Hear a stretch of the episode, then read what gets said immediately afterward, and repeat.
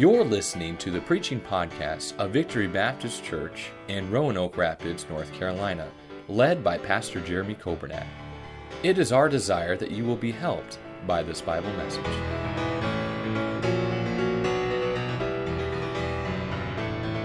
Revelation chapter number one, and we'll begin reading in verse number one. The Bible says, The revelation of Jesus Christ, which God gave unto him, to show unto his servants things which must shortly come to pass. And he sent and signified it by his angel unto his servant John, who bare record of the word of God and of the testimony of Jesus Christ and of all things that he saw.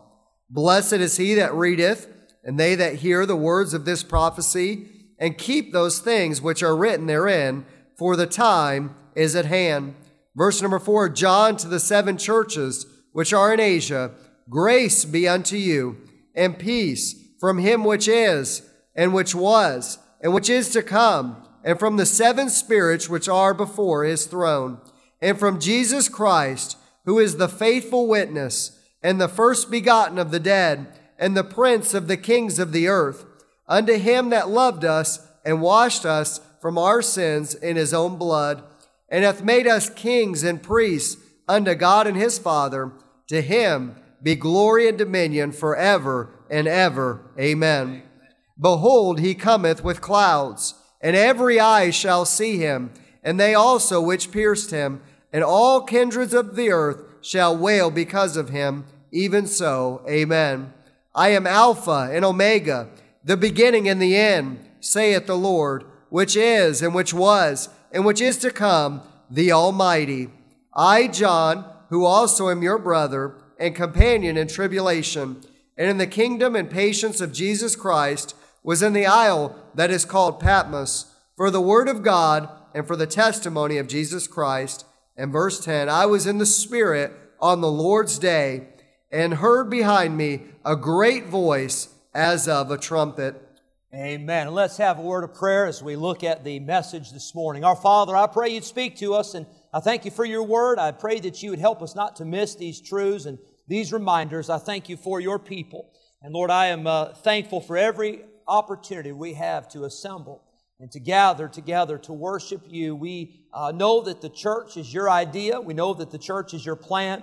Uh, we know that uh, the church is important. Our theme for this year is about the church. And Lord, we know that you promised that you would build your church and the gates of hell would not prevail against it. We thank you that you uh, have kept your promise and we thank you that you will keep that promise.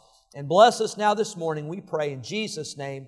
Amen. Thank you for standing. You may be seated. I've been going through Revelation on Wednesday nights and really so far verse by verse, and it's been a blessing and a help to me. But I want to draw your attention this morning to verse number 10. John is on the island of Patmos. Now, when you think about an island, when I, I don't know about, I shouldn't say that when you think about it. I know when I think about an island, I'm thinking vacation, right?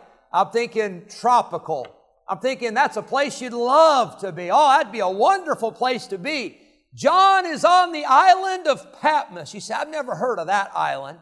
Well, there's a couple reasons for that. Number one, that would not be an island you'd want to go to.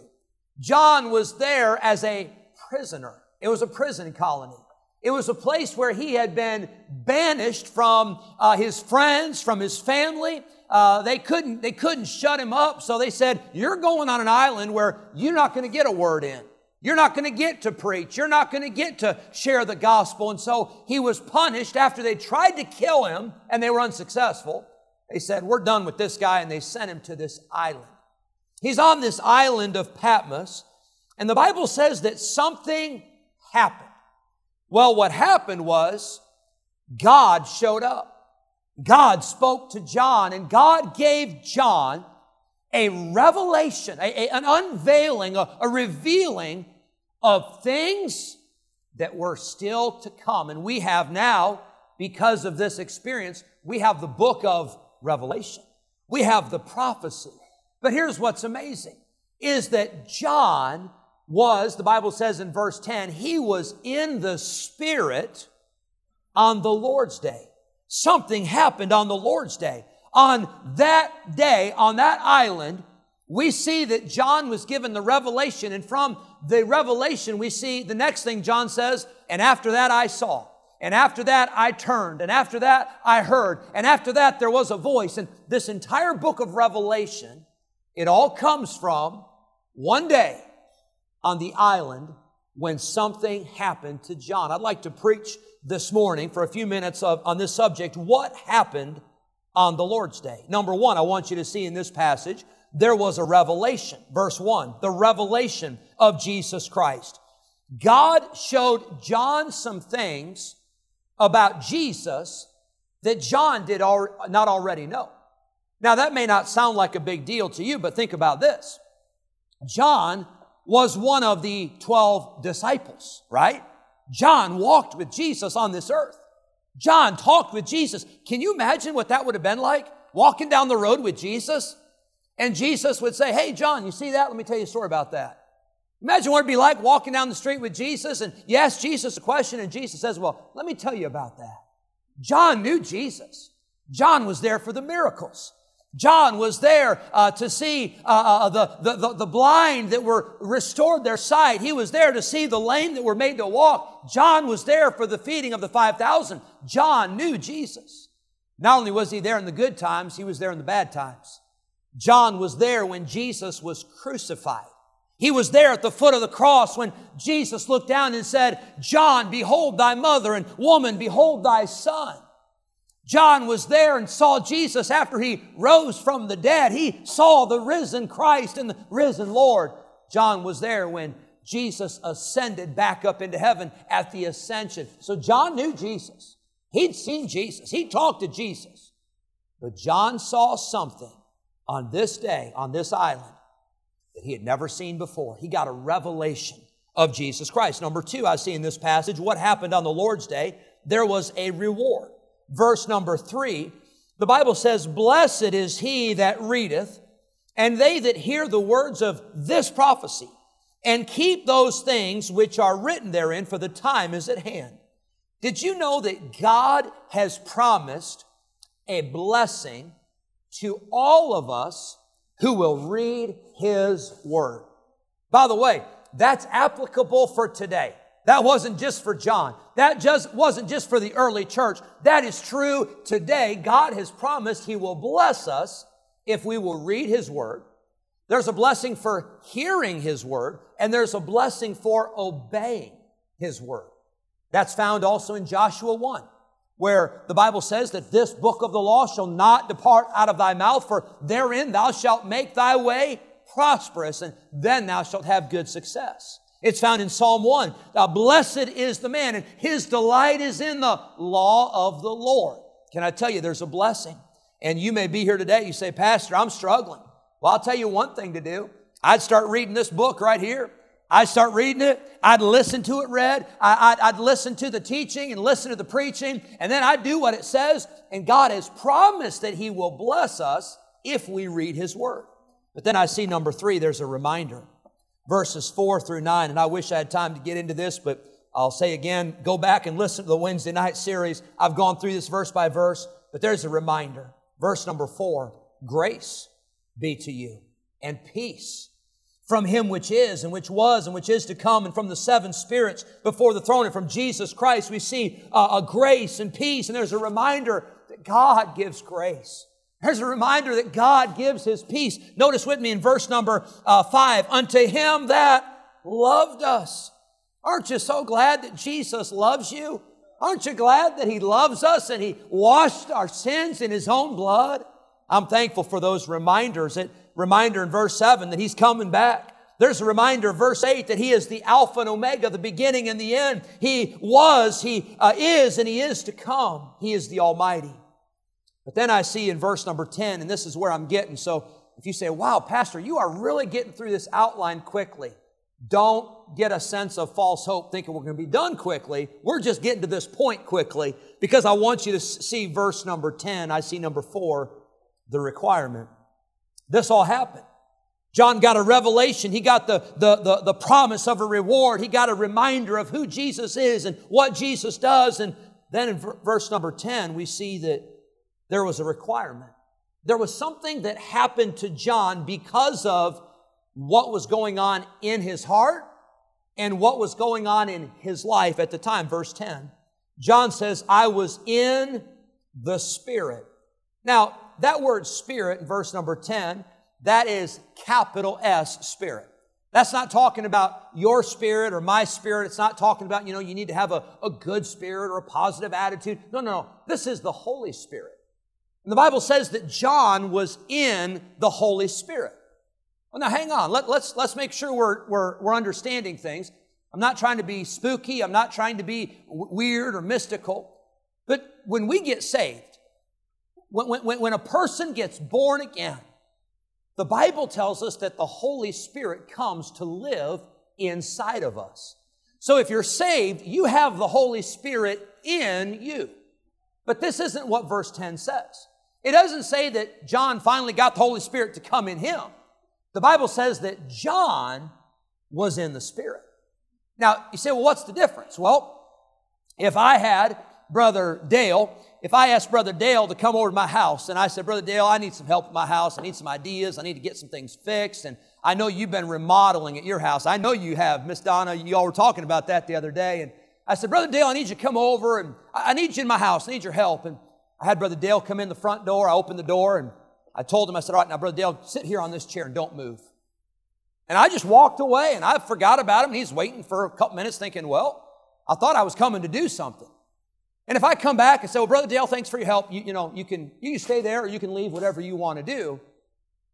Brother Dale might be in my house, but he's not really in control of anything. He's really not fixing anything. He's really not doing a lot. He's just there.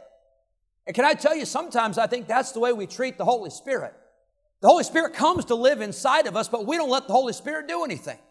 We don't give the Holy Spirit control. We don't yield to the Spirit. We're still controlled by the flesh. And the Bible tells us that when we get in the Spirit, that means that we have said, Holy Spirit, you take control. It'd be like me coming to the house and saying, Brother Dale, do whatever you want. Show me what needs to be fixed, I'll fix it. Show me what needs to be changed, I'll change it. Brother Dale, I just want you to take over. I want you to show me what needs to be done. And can I tell you, the Holy Spirit of God will take over if you'll give the Holy Spirit control, but you've got to yield yourself. It's not a matter of you having the Holy Spirit. It's a matter of the Holy Spirit having you. And John was on the island of Patmos. He was exiled. He had been, he had been sent there as punishment. He was away from his family. He was away from his friends, but something happened. He didn't lose the joy of the Holy Spirit of God. He didn't lose the peace of the Holy Spirit. He didn't lose the filling of the Holy Spirit. He was in the Spirit on the Lord's Day. This was not an accident. This was done on purpose.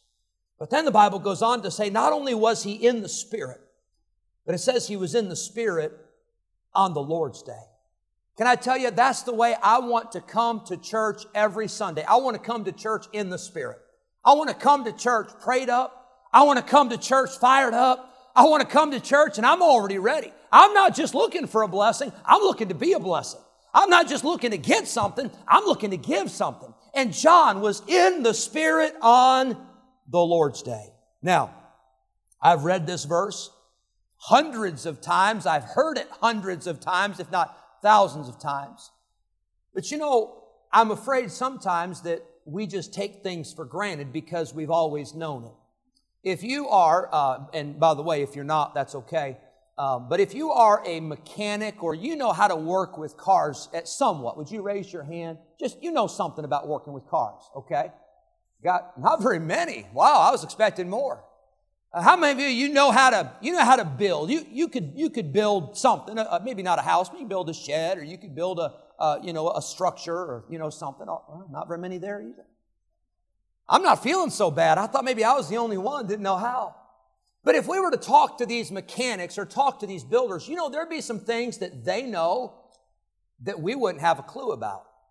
Now let me ask you this question, and this is not a, this is not a negative. I'm not trying to embarrass anybody. I'm glad you're here and you made the right decision today, but how many of you you didn't grow up going to church? That just wasn't how you grew up. Let me see your hands. All right. We got some like that. And by the way, you know what I say to you? I commend you that you're in church today.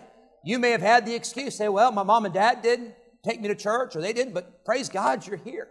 Well, here's what I've found. I grew up going to church. It was never, it was never an option. It was never a, a debate. It was never a discussion. You know why we went to church? We went to church because Sunday is the Lord's Day. And that was why we did it. But hang on here. Did you know there's a lot of people that they may not understand that? There's a lot of people that may not realize that. The Lord's Day. What is the importance of the Lord's Day? Let me give you a few thoughts. We call it the Lord's Day. You say, well, why do we even call it that? Because every day belongs to God, right? That's true. Every day does belong to Him.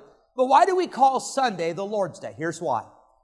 Because it was on Sunday, the first day of the week, that the greatest event in human history took place when Jesus Christ rose from the dead. That is why we call it the Lord's Day, because Jesus rose again on that Sunday morning. This is a celebration. Every Sunday is a celebration of the resurrection of Jesus Christ. I'll be honest, sometimes I feel ashamed because I come to Sunday sometimes and maybe I'm thinking about my problems. You probably never do that, but I do sometimes. I come to church and sometimes I'm thinking about my problems, or I'm thinking about, you know, what I, what I need, or what, can I tell you what Sunday really is? It's all about Him. It's about worshiping Him. And no matter how bad your problems are, I got news for you. We're celebrating the fact that Jesus rose from the dead, and if He could arise from the dead, He can take care of your problems. He can take care of my problems. We celebrate that on Sunday. Now, I was, this is, I've seen this several times, but recently I made note of it. I think it was when we were coming back from, uh, I don't know where I was coming back from, Wilson or somewhere, but on Interstate 95. I've seen this billboard before. Maybe you've seen it. If you're coming back on 95 northbound, it's about probably 10 or 15 miles south of here. But there's a billboard and it says this God only has one Sabbath. It says something like that. How many of you have ever seen that billboard? Okay, good. I'm not, I'm not losing my mind, all right? How many of you have never seen that billboard? All right. There's the good drivers in our uh, congregation. They're focused on the road. The rest of us, we're out looking all over the place and you are focused. So praise God for that. We just take our word for it. It's there. But you know, I just assume that people know this because this is what I've been taught. This is what the Bible teaches and this is the way I grew up. But did you know that the Sabbath and Sunday are not the same? The Sabbath, it's a true statement. God only has one Sabbath, and that is a true statement. The truth is, there's only one Sabbath day of the week. The Sabbath means the seventh. That's what it means. Well, Sunday's not the seventh day of the week. Sunday's the first day of the week. And I'll tell you in a little bit why we come to church on Sunday and why we worship God on Sunday. The Bible tells us about the story of Jacob in the Bible. Jacob wanted to marry Rachel. Remember that story? And Laban said, if you work for me for seven years, then you can marry Rachel. Well, what happened after seven years? Laban tricked Jacob and he gave him Leah instead. He said, Oh, yeah, our custom is the older one has to, has to be married first. And so Jacob comes back and he says, What in the world? And Laban says, Oh, don't worry. He says, If you will fulfill her Sabbath, then you can marry Rachel. Well, Sabbath. What's that talking about? Well, that was a period of seven years. So the Sabbath means the seventh. So what's interesting is that the Sabbath day and Sunday are not the same. So why do we come to church on Sunday? Why is Sunday a priority? Is it because the pastor and the deacons got together one time and said, you know, let's pick a day, uh, eeny, meeny, miny, mo, let's do this day? No, that's not the reason.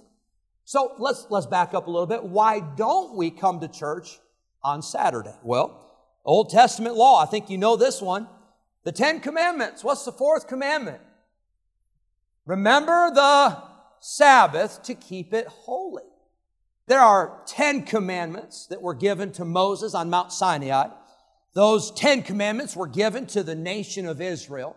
And by the way, those ten commandments, that wasn't all. That was just an overview. Did you know there are about 613 Old Testament commands that had to be obeyed. And by the way, you didn't get to pick and choose which one of those you obeyed and disobeyed. They all had to be obeyed. And the Sabbath was not just to go to church, not just to worship God, but here's what was said about the Sabbath. Six days, I got seven fingers up, six days shalt thou labor and do all thy work. But the seventh day is the Sabbath of the Lord thy God. In it thou shalt not do any work, thou nor thy son, nor thy daughter, nor thy manservant, nor thy maidservant, nor thy cattle, nor thy stranger that is within thy gates. You know what happened on the Sabbath? You couldn't lift a finger, and none of your family could, and none of your animals could. And you couldn't hire a stranger that was somebody that was from out of the country that was visiting in the country. You couldn't hire a stranger to do the work for you on the Sabbath. And you know, there was just a tiny little fine if you did, just, just real little, real, real minor. It's called capital punishment. It was serious business. But see, something happened. The Ten Commandments were given to Moses from God for the people of Israel. And those 10 commandments and those 613 Old Testament commandments for Israel, they were in effect for about 1500 years. But something happened. In the New Testament, they came to Jesus. They were trying to trick Jesus. But they came to Jesus and said, Hey, Jesus, which one is the greatest of all the commandments? And Jesus said, Well, he said, Thou shalt love who?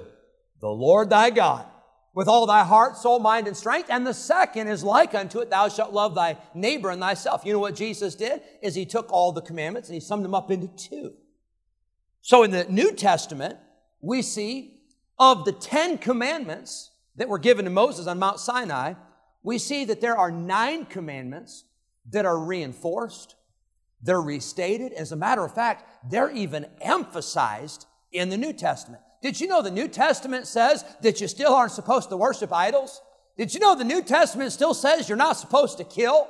The New Testament still says you're not supposed to commit adultery, not supposed to steal, not supposed to covet, and it goes into great detail to explain that you shouldn't do those things and what's involved in doing those things. But the only commandment that is not repeated in the New Testament is the fourth commandment to remember the Sabbath. What did Jesus say about the Sabbath? I think I'd like to know what he had to say about it. Jesus said this. He said that He is Lord of the Sabbath. Jesus said that the Sabbath was made for man and not man for the Sabbath. So here's the question. We worship God and this is the Lord's day. It's Sunday and we don't come to church on Saturday. Well, what's the reason? Did we just flip a coin? Did we just randomly pick a date on the calendar? No. Here's what happened. The Old Testament laws, they came to an end. And you want to know where that end took place? It took place on a hill far away where there stood an old rugged cross. It took place at Calvary. You see, when Jesus came and Jesus died on that cross and he hung on the cross, he became the sacrifice. So the sacrifices no longer had to be made week after week, year after year for 1500 years. Jesus came and he paid it all. And Jesus said, it is finished. Well, all of the feasts and all of the Sabbaths and all of the, uh, the new moons and all of those events the Jews did, that was pointing forward to something that was coming, and that was Jesus. And Jesus paid it all on the cross. Turn with me, if you would, to Colossians. We could look at a lot of verses for sake of time. We won't look at a lot. We're going to have to hurry. But look at Colossians chapter 2.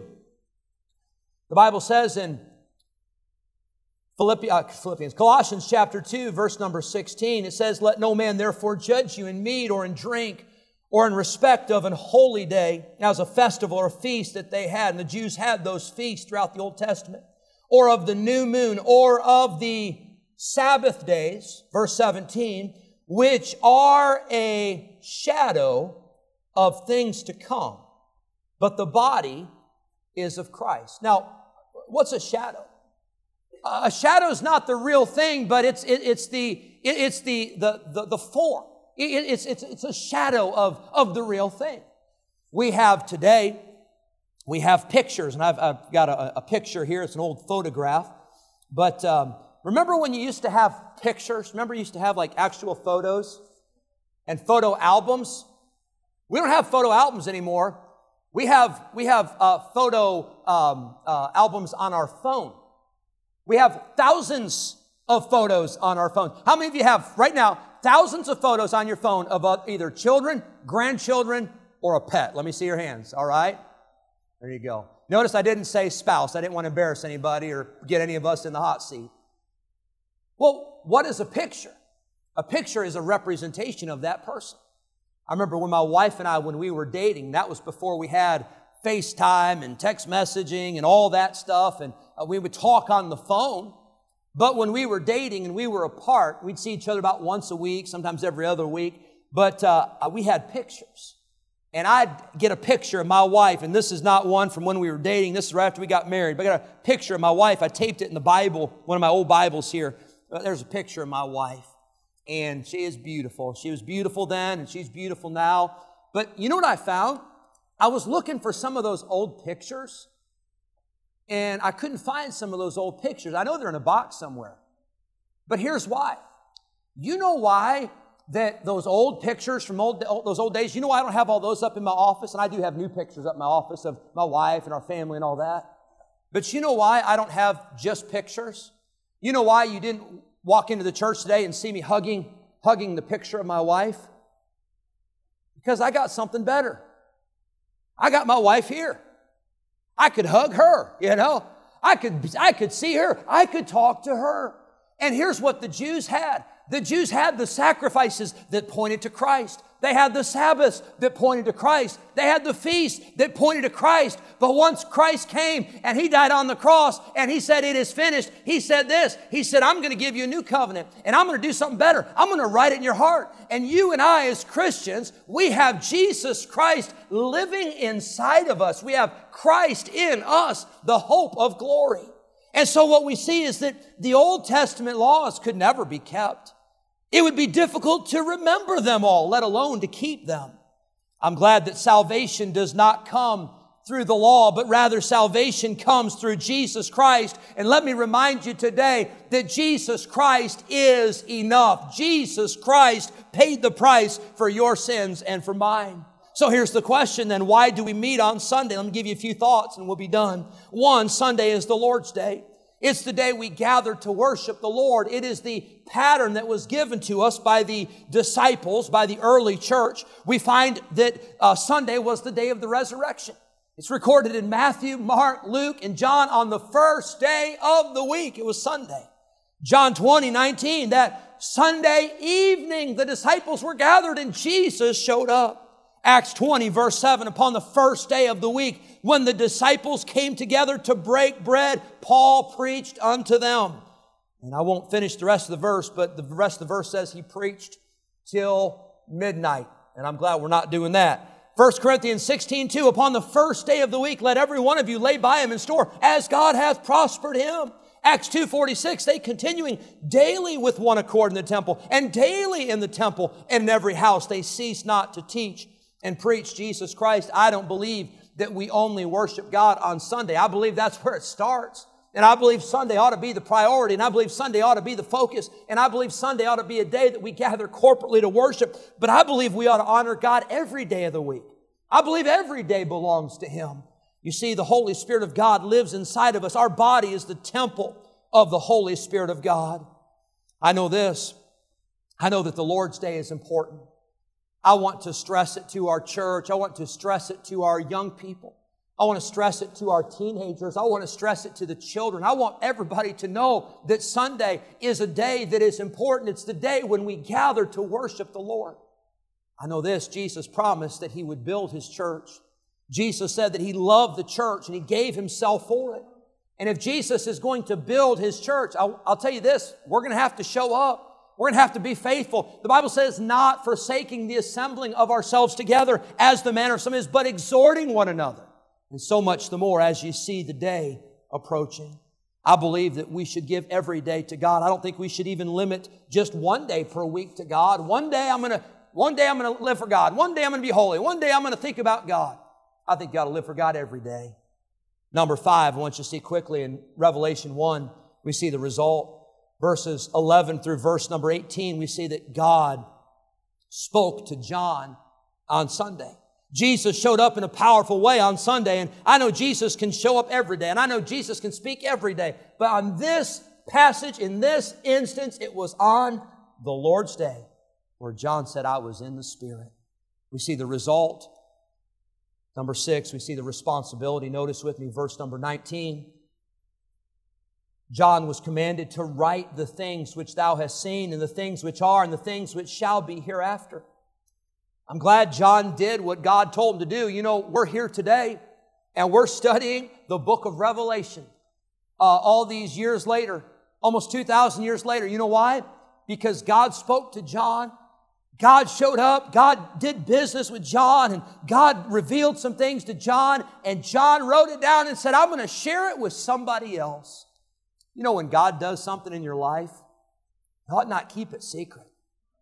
When God answers prayer, when God blesses you, when God works a miracle, when God gives you something, you ought to be quick to say, I'm going to let somebody else know about what God has done for me.